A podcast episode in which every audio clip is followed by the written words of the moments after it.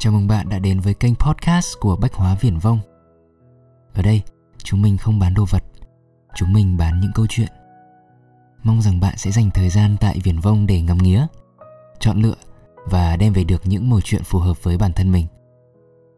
Còn bây giờ thì ta cùng bắt đầu câu chuyện của ngày hôm nay nhé. Nearly Make It Những số phận bị lãng quên Lịch sử như chúng ta được biết ngày nay là một lịch sử gồm các sự kiện cực đoan, extreme. Người ta có thể kể tên các trận đánh lớn nhất, các đế chế hùng mạnh nhất, các ông vua tàn bạo nhất.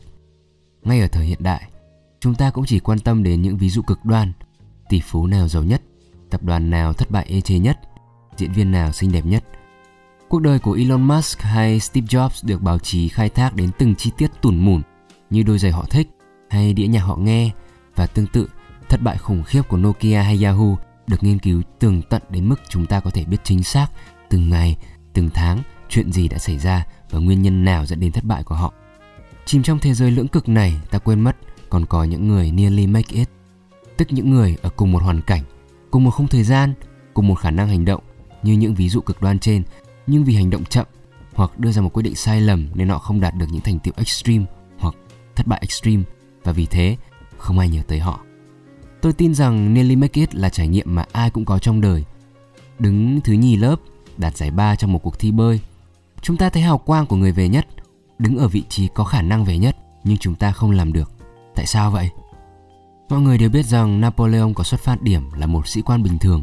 Chỉ sau sự kiện bắn đại bác trực diện vào đám đông để dẹp loạn, Napoleon muốn trở thành siêu sao trong quân đội và thăng tiến chóng mặt. Nhưng hãy nghĩ về đêm trước khi Napoleon quyết định bắn đại bác đã có bao nhiêu sĩ quan và tướng tá có cùng khả năng hành động và cùng cơ hội hành động như Napoleon, nhưng vì họ không hành động nên tên tuổi của họ đã biến mất vĩnh viễn trong lịch sử. Khi Altair 8800, chiếc máy tính đầu tiên trên thế giới ra đời, tạp chí Popular Electronics đang quảng cáo tìm người viết ngôn ngữ lập trình cho nó. Hàng trăm nghìn người nhìn, có được thông tin ấy và có lẽ hàng trăm người trong số đó có khả năng viết được một ngôn ngữ lập trình, nhưng chỉ có Bill Gates và cộng sự Paul Allen bắt tay vào việc ngay. Vì thế, công ty Microsoft ra đời. Phim Pirates of Silicon Valley có đoạn Paul Allen chạy vào phòng đưa cho Bill Gates tờ báo Popular Electronics và nói Cuộc cách mạng đã bắt đầu mà không có chúng ta. Vào khoảnh khắc nhóm Bill Gates quyết tâm hành động, hàng trăm người khác với cùng khả năng và cùng cơ hội đang làm gì? Có bao nhiêu người bỏ qua, bao nhiêu người chậm trễ, bao nhiêu người cũng hành động nhưng thất bại. Họ là ai, đã làm gì đúng hay đã làm gì sai, chúng ta hoàn toàn không biết.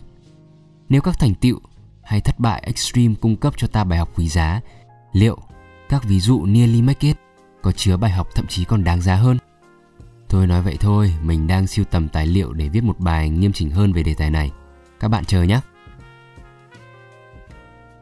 Cảm ơn bạn đã dành thời gian lắng nghe số podcast lần này của Bách Hóa Viển Vông. Hẹn gặp lại bạn ở những số tiếp theo.